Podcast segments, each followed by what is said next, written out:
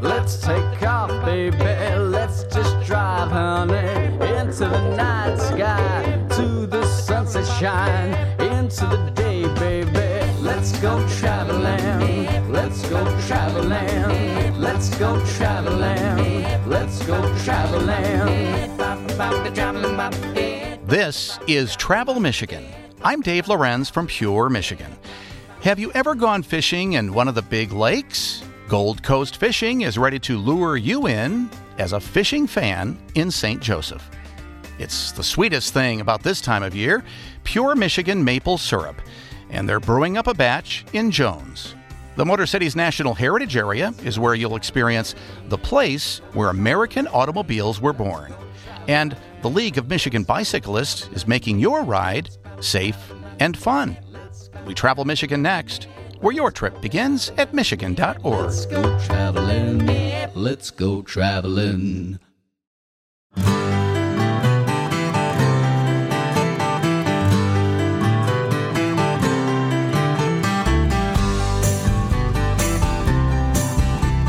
Welcome to Travel Michigan. I'm Dave Lorenz from Pure, Michigan, and boy, do we have a great lineup of guests to talk to today on the Travel Michigan radio program. Each week at this time, we get to explore the state of Michigan virtually in this way, and we prepare you to get out there and enjoy yourself in Pure, Michigan. This is going to be a great show, so I hope you can stick around for the entire hour. We're going to start out by heading to the southwest part of the lower peninsula, the beautiful town of St. Joseph. And let's bring in Todd Brill. Todd is Captain Todd Brill of Gold Coast Fishing. Captain, how are we doing today? Doing great, doing great.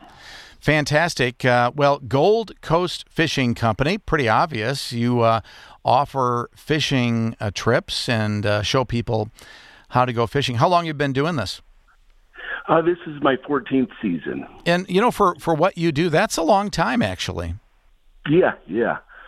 Yeah. So now, uh, as you've done these various excursions and you've offered them to different uh, anglers of different experience level, have you learned how to um, to show the various you know level of expertise uh, anglers?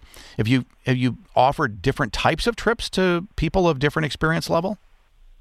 Yeah, we, we offer a, a number of different trips, whether it's out on the big lake for the salmon and trout. Um, we also do perch fishing out there, but a lot of river trips as well. And for all experience levels, whether you're an experienced angler wanting to go after salmon and trout, you know, uh, during the winter time on the river, or if you're looking to get kids out first time fishing, we offer family fun fishing trips on the river that are great starter trips. You don't have to worry about the big waves in that, and it's a little bit more hands on. Um, with the Lake Michigan stuff, it's a lot of trolling, and you're targeting the larger salmon and trout out there. Um, you get a lot of, you know, a lot of fish typically on those trips. Where the river trips are, tend to be a little bit more hands on. One boat, or do you have uh, have different boats that you use? One for the big lake and one for for rivers. Yes, we we got multiple boats. Um, we run a 30 foot Cherokee out on Lake Michigan for the the big lake stuff, and on the river we have a Tri-Toon that during the wintertime is enclosed and heated, uh, so you can stay comfortable out there all winter, you know, through spring fishing, and then um, in the summertime is open, um, but very stable plat- platform for people to fish off of, and we found just over the years that's that's worked the best. What's the perfect number of people you want out uh, on the big lake trips? Do you bring you know, a couple of people, four people, something like that? On the on the big lake, um, all of your licensed charter captains are licensed to take out six people maximum. Mm. Um, and then, and on the big lake, um, six isn't you know isn't too bad. You you love to see the groups of four, you know, unless it just gives everybody more rod time and a little bit more room on the boat and that goes for the river as well. You know, we'll take six people out, you know, often, but we work with a lot of other captains too. So if you ever have large groups, we can get multiple boats going out. Well, fill us in. Really fun time. Yeah, fill us in on the process. Um, I know, of course, obviously, they'd get a hold of you. They'd go to your website, gcfishco.com,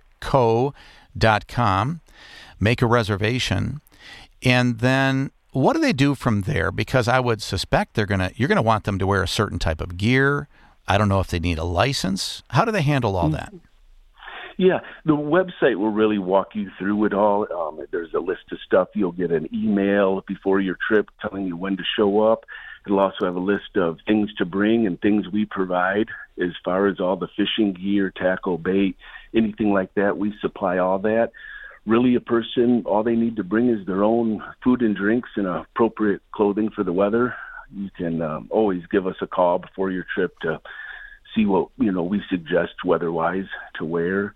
Um, and then anyone 17 years of age or older are required to have a fishing license, which you can purchase just a one-day fishing license for ten dollars uh, through the DNR website. Yeah, so you don't have to go even to a building. You can you can get that license online yeah. as well, and and you do show people all about that how to how to get prepared at the website. That mm-hmm. that's good to see as well. Um, and, and, what would you consider a good fishing day? How many how many fish you're gonna you're gonna catch? You know the the big lake you're you're looking for numbers, and um, whether that's five fish or twenty five fish, a lot of times depends on on the day of fishing and the weather. Um, but a you know, a good day out on Lake Michigan, you got 20, you know, between salmon and trout in a combination out there. So there's a lot of there's a lot of fish for a family. well, or, you know, I've never I've never gone river fishing with an outfitter, but I have been on the big lake, and I love the fact that you guys are right there with the nets to to pull in the fish, mm-hmm. and we don't have to deal that. We just you know get them hooked and then reel them in. And one thing I hope you do is show people how to reel them in, those big ones. Uh, I had to learn the hard way. I thought my arm was going to fall off, but it's a lot of fun. Oh, it is. It is. And and uh, as a captain, you enjoy seeing the the people catch the fish as much as if you were if you yourself were reeling them in. And uh, that is that you know we talk everybody through it, and uh, you know it's not age specific. Uh, you could everything from little kids to you know whatever age can enjoy it, and uh, any experience level, we're able to to work with the people to get them in. Well, on the big lake, I know you're going to get salmon, steelhead trout, those types, uh, and of course, in the rivers, the smaller fish. So you're going to get, you know, for the most part, you're going to get the smaller fish. But the thing is, you have this wide variety of fishing style you get to consider if you head out with Gold Coast fishing. I love that idea. Not a lot of the charter operators give you kind of both options. So uh, get a hold of Captain Todd Brill at his website, gcfishco.com, to learn more, and then head to St. Joe this coming late winter, early spring, and enjoy it. It's going to be really a lot of fun. It really is. This is the time of the year that we start making maple syrup, and we'll tell you where to do that and how to do it next here on Travel Michigan, where your trip begins at Michigan.org.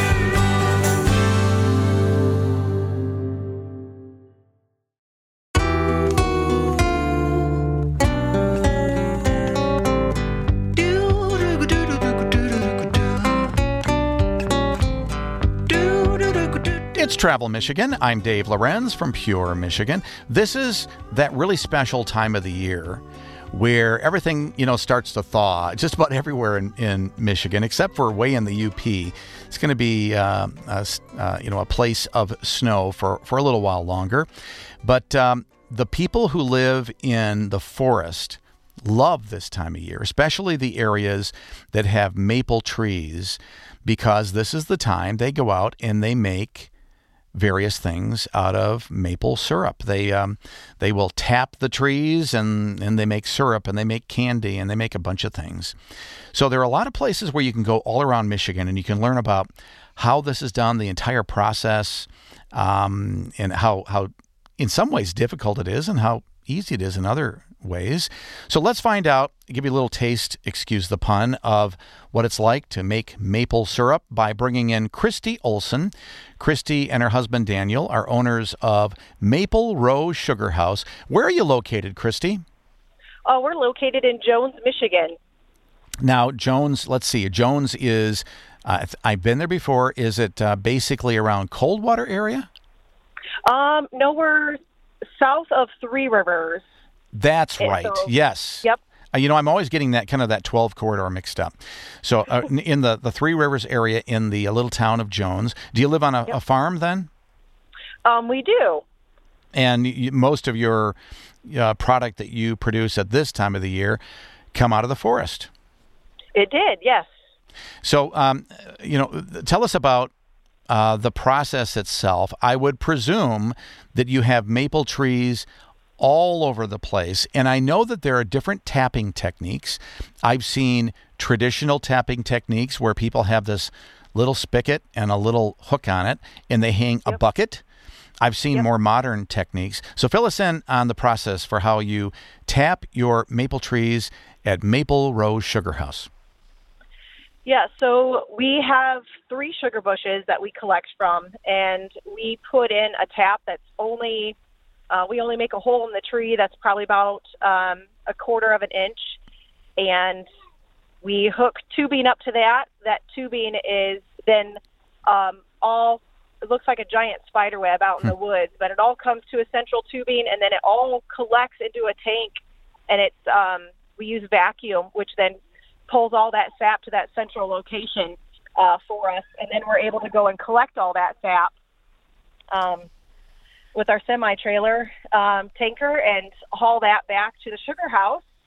Um, and we have um, six children, but there's a few um, maple trees around the farm that the kids use um, buckets.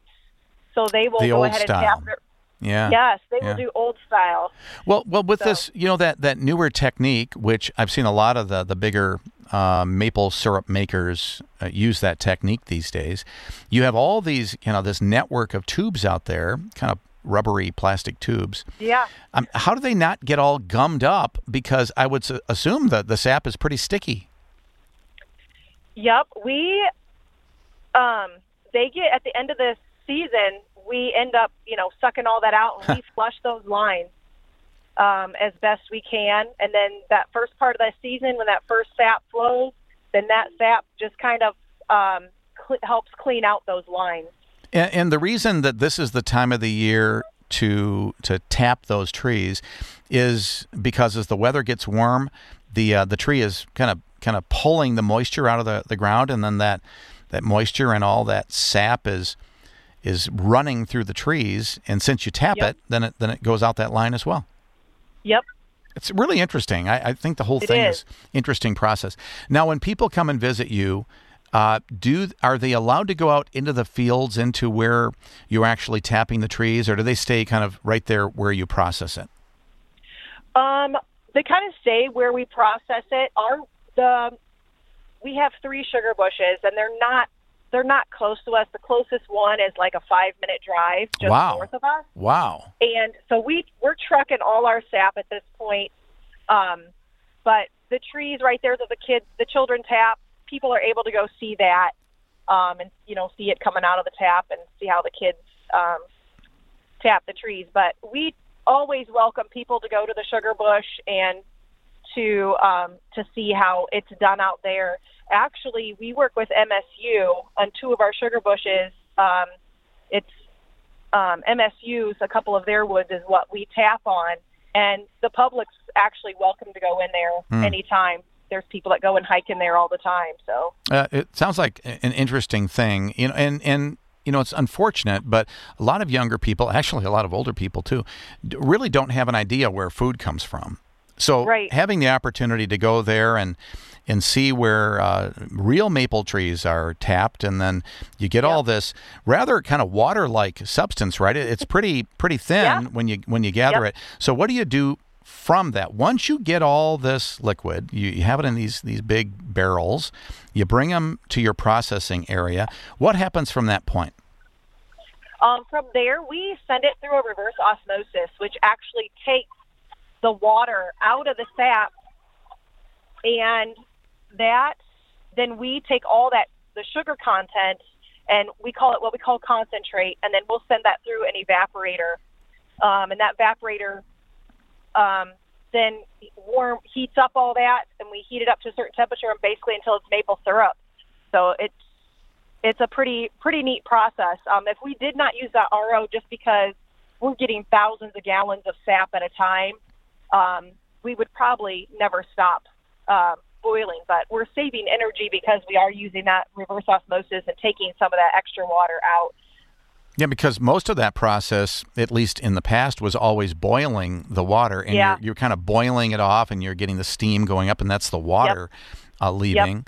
Um, and, and so, can we actually see that? Can we see that process when we visit? Yes, yes. When you come visit us, you'll be able to um, see exactly how we make the maple syrup. You'll be able to go into the sugar house, see the evaporator and the RO. You'll be able to see the tanks where we put um, put the sap when we bring it back from the sugar bush, and people really enjoy that because you can you can smell it, and we also give out samples of the maple syrup Yeah. it's being made as well. Yeah, I bet. So you have a uh, the Michigan Maple Festival that you have there each year. So you have the next two weekends, the 18th and 19th, and the 25th and 26th of March. You're inviting people to come on out, enjoy uh, watching this process, participating in a bunch of extra things. What else happens there at the farm during this uh, weekend or these two weekends? Yeah, we serve a, a pancake and sausage breakfast all day long, and um, then we'll have activities. We're going to have we have a pancake and um, eating contest. Um, we're going to try to do some Maple Olympics this year. Um, hopefully, the weather will will be um, will be good for that this year. Last year, we got uh, froze out almost. Um, we're going to have some reenactors there. We'll have a we'll have a family that does a French colonial maple sugar camp, which is really neat to see because you get to really see how they did it, like in the 17th, 18th century. Um, we're also going to have Civil War reenactors. They come up and set up a Civil War camp, and they'll do drills throughout the day and include the public. Um, they're free to the public's free to um, interact with them and ask them questions, and um, and then we'll also have some lumberjack encampment as well, and they will be sharing the mystery of Michigan, the Michigan lumberjacks. So we're kind they're new this year, and we're really excited about having them. Uh, we also do a talent show, and we have um, Penn Friends liturgical dance girls who come and um, do a show for us every year, and then we always invite um, anybody else who has a talent that they want to show. Um, it's a free show. It's not judged. It's just a family fun thing. Like a People big- to share their talent yeah. if they want. A big talent show is, is part of it as well. Well, that pancake eating contest gets me very interested because I love pancakes, especially with good, freshly made Michigan maple syrup. So, sounds like it's a good time. It's coming up the next couple of weekends, the 18th and 19th of March, and March 25th and 26th at Maple Row Sugar House in Jones.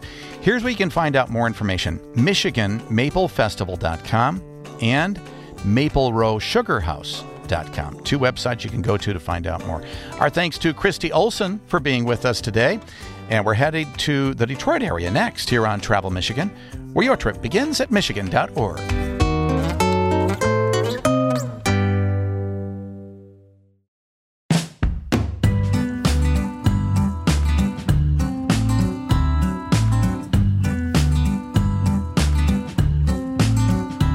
It's Travel Michigan. I'm Dave Lorenz from Pure, Michigan. If you were to ask the average person from anywhere else in the world what they know about Pure, Michigan, what they generally say is they know about Detroit and they know about the Detroit auto scene and the Detroit music scene. That's almost always what I hear when I'm far away. Uh, and it's neat for them, for me, to hear them say those things because those are so very true.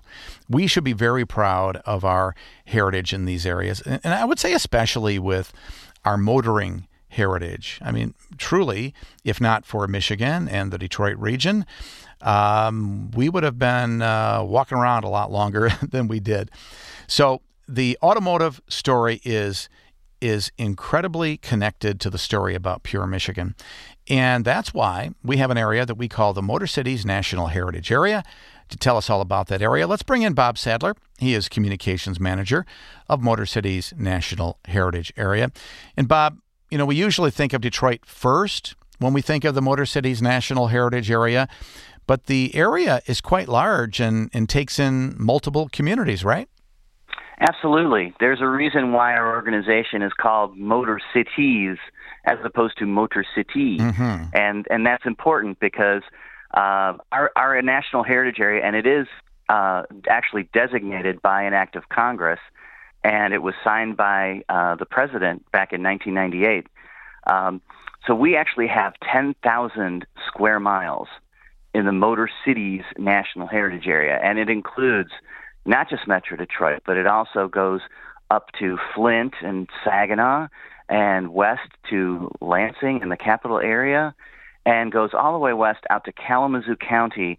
Did you know that they made yellow cabs in Kalamazoo? I did. In fact, that's pretty cool that those yellow cabs that you most likely think about with old timey cabs with the yellow and black little squares design on the side were made in Kalamazoo, Michigan. It's uh, something we should be proud Absolutely. of. Absolutely. And also, of course, the, the, the western uh, gateway of Motor Cities National Heritage Area is the wonderful Gilmore Car Museum in Hickory Corners. Yeah, it's a very special place, America's largest automotive um, automobile museum. Uh, very cool thing.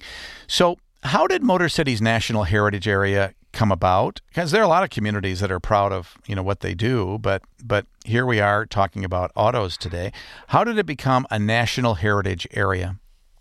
Well it, it all started excuse me back in the in the 90s and there were a number of folks who who thought that uh, the fact that this truly is the area of the country that put the world on wheels and uh, to come up with a way to recognize that in a more formal way.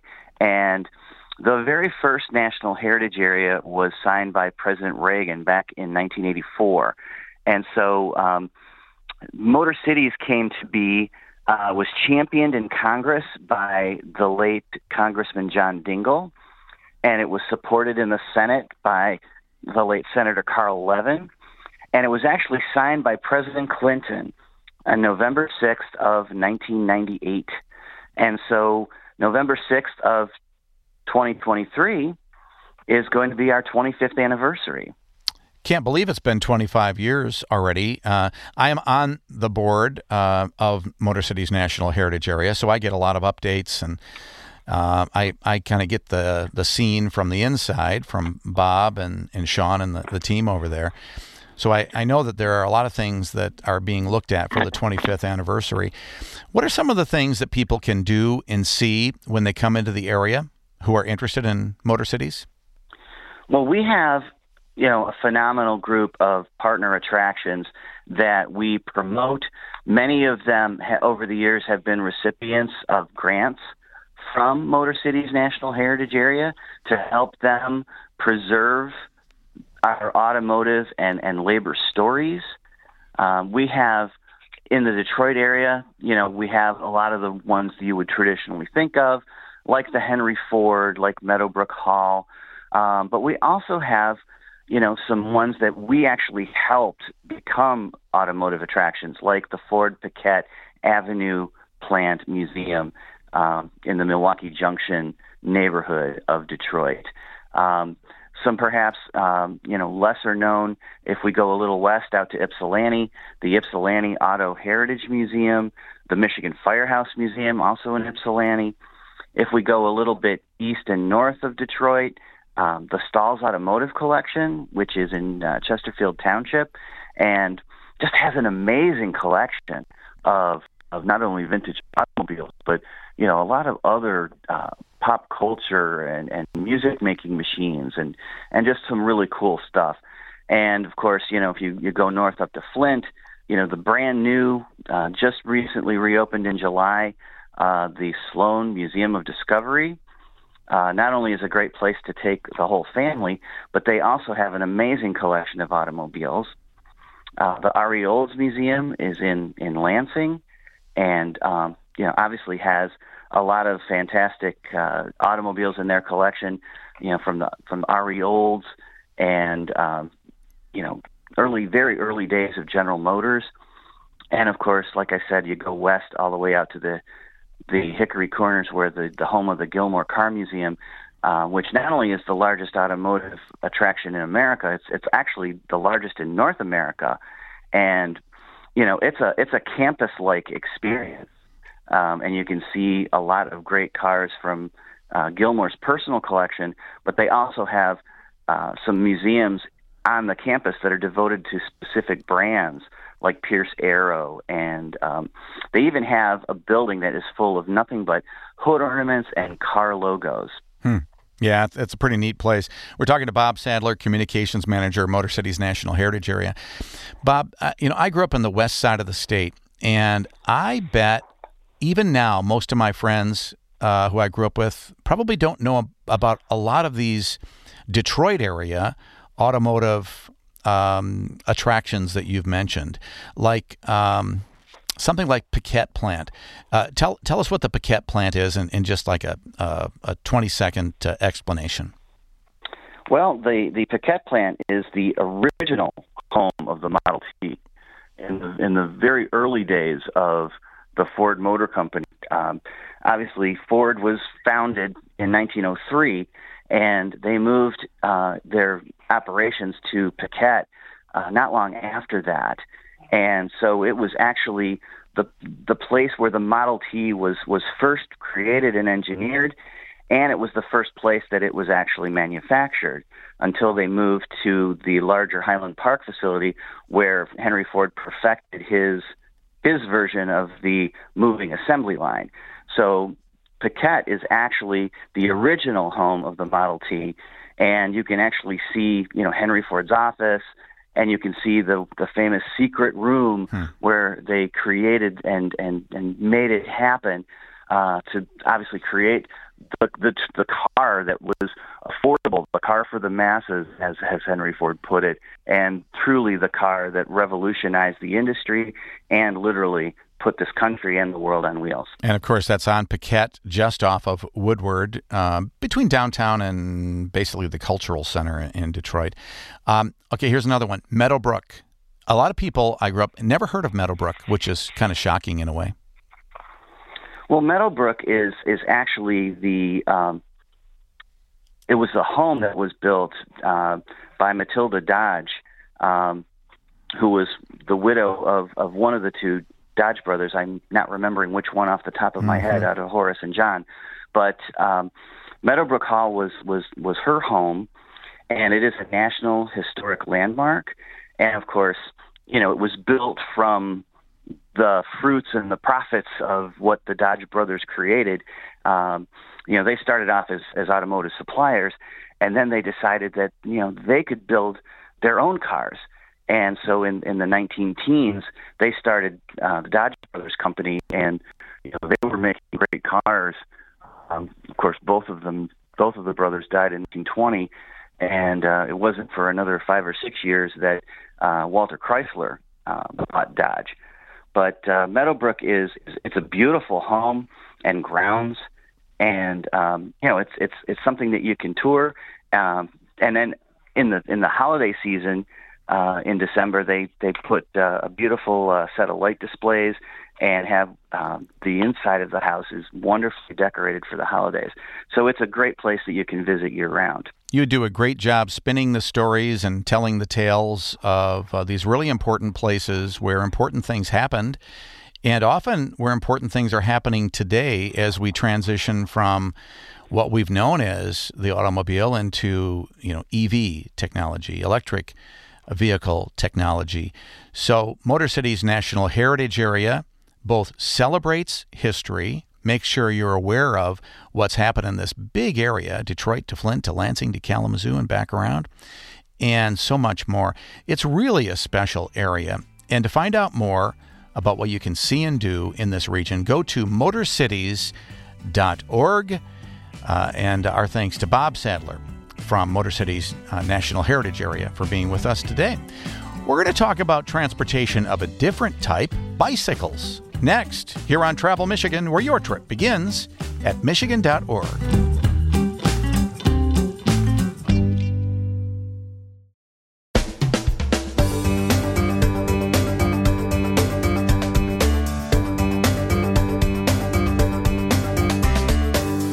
Travel Michigan. I'm Dave Lorenz from Pure Michigan as we travel around the state of Michigan on the radio here. You know, we were just talking to the Motor Cities National Heritage Area folks, and it gets me thinking that most of the travel around Michigan and to Michigan comes from people who drive here. And you don't just kind of accidentally get to Michigan. You know, we do have these four great Great Lakes that are touching on our borders.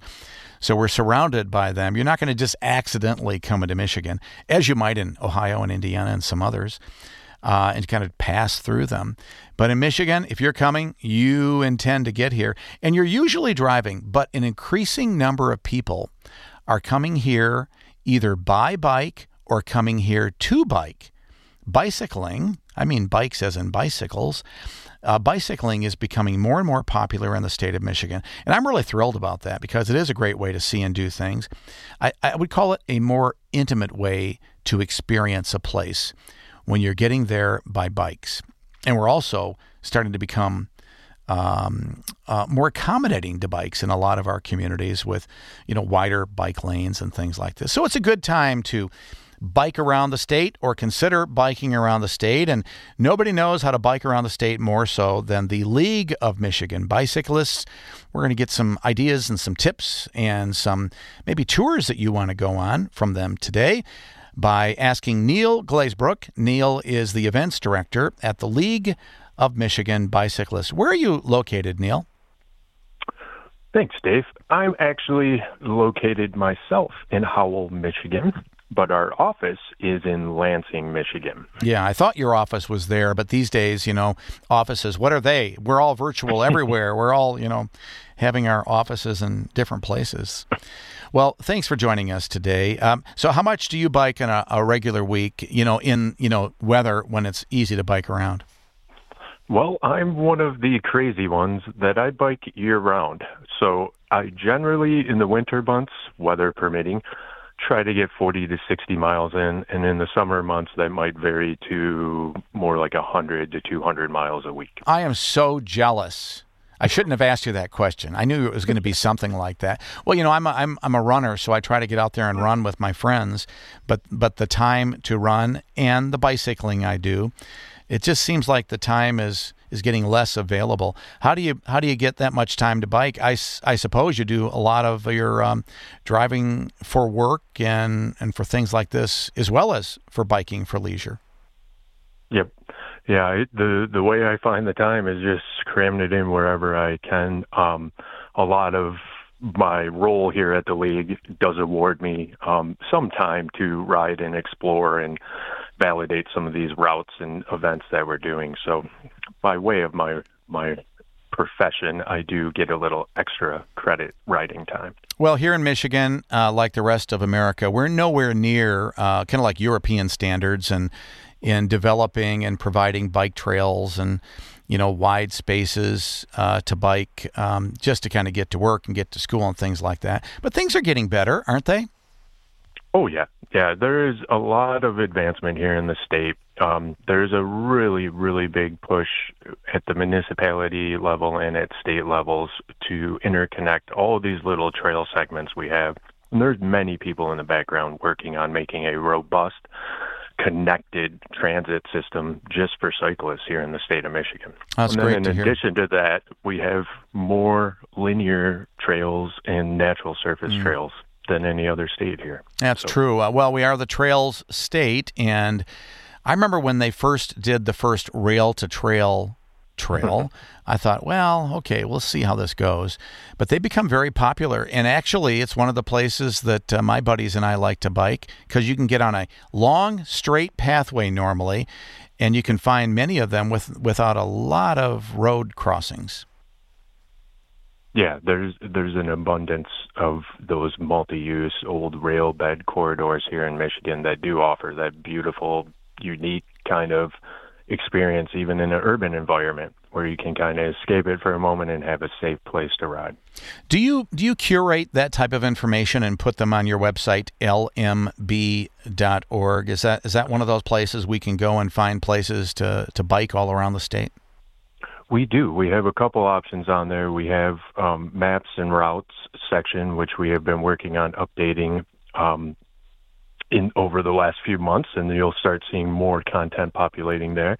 And we also have our ride calendar, which is an annual thing that we do a print version, which is in process currently. But it also has the digital component on our website. And that component is a listing of rides of all kinds of disciplines, rides, races, events, tours across the state, and the offering of of what you can do as a cyclist. And it has many variables on there, but it is a very good guide if you're looking for a way to go enjoy cycling in Michigan. Does the League of Michigan Bicyclists actually organize and and uh, put together, um, you know, tours and events on your own? Absolutely, we've been doing that almost as long as we've been in existence. So more than 40 years, we've been putting events on here in Michigan. One of our showcase events does focus on those rail trails you were speaking about a minute ago, Dave, and that is the Michigander. It is our second year hosting that event. This year it's going to be July 22nd through July 28th, and that event focuses currently on urban areas and the rail trail systems that we have here in Michigan. We also have other offerings like a single day event with multiple disciplines and even a family fun um, ride duration called Hub Fest that's going to be based out at Tecumseh, Michigan on June 10th of this year. And then we have our event MUP in the UP, which is July 8th through the 14th this year. And then we also have our staple event, which is Shoreline West. It starts in hmm. Montague and heads up to Mackinaw City along the Lake Michigan shoreline. Great ride, very fun event. And that one is our August 5th through August 12th event this year. Now, you mentioned the Michigander to start out. That's the one you're bringing back, right? Yeah, yeah, yeah. We brought it back last year by way of doing South Haven to Port Huron on that rail trail system you t- talked about for oh, the route. Cool. Now, when this is this year? We're yeah, sticking happen? a little east. Oh, okay. Uh, this this year it's July 22nd through July 28th. Okay. And um, it's going to start in the Ann Arbor Ypsi area. There's some big things we're working on in the background for that announcement. And kind of traverse the tributaries and connectors off the Great Lakes to Lakes Trail Route 1. So that, that sounds like fun. I'll, I'll look for that. Uh, so the website, I'll mention it again at the end, but it's lmb org to find this information. Neil, I know you, you your your organization works on advocacy efforts. Uh, I know you were involved in kind of changing the law to make sure that cars give a little more room to bicyclists on the side of the road. really happy about that. Any idea how we can get people to wear helmets and to ride in the right direction on the side of the road? Um, that is one big thing that we've been fortunate enough by way of OHSP, Office of Highway Safety Patrol. We have an education director that is partially grant funded, and we were excited to be able to bring that position back last year. And personally, I feel that that is the best way to get people to correctly use the equipment and the infrastructure is by way of education. Some people just do not understand the need of a helmet, the reasoning for having a helmet. It's much like wearing your seatbelt in a car. It just gives that extra level of protection. And then uh, there's a lot of let's call them old wives' tales about cycling, about where you should ride, how you should ride. It's always really good to seek out what the current laws and statutes are and rules and regulations because each community the way our state is set up can have their own rules and regulations as it relates to cyclists. Wow. So it, education that. is key and you will you'll start to see a lot more effort, and we have some cool things in the works to make that education easier for the public. Happy to hear that. Uh, the website to learn more, lmb.org. And thanks to Neil Glazebrook for being with us today. That's all the time we have for Travel Michigan for this week. We'll talk to you next week on Travel Michigan, where your trip begins at michigan.org. Traveling, let's go traveling.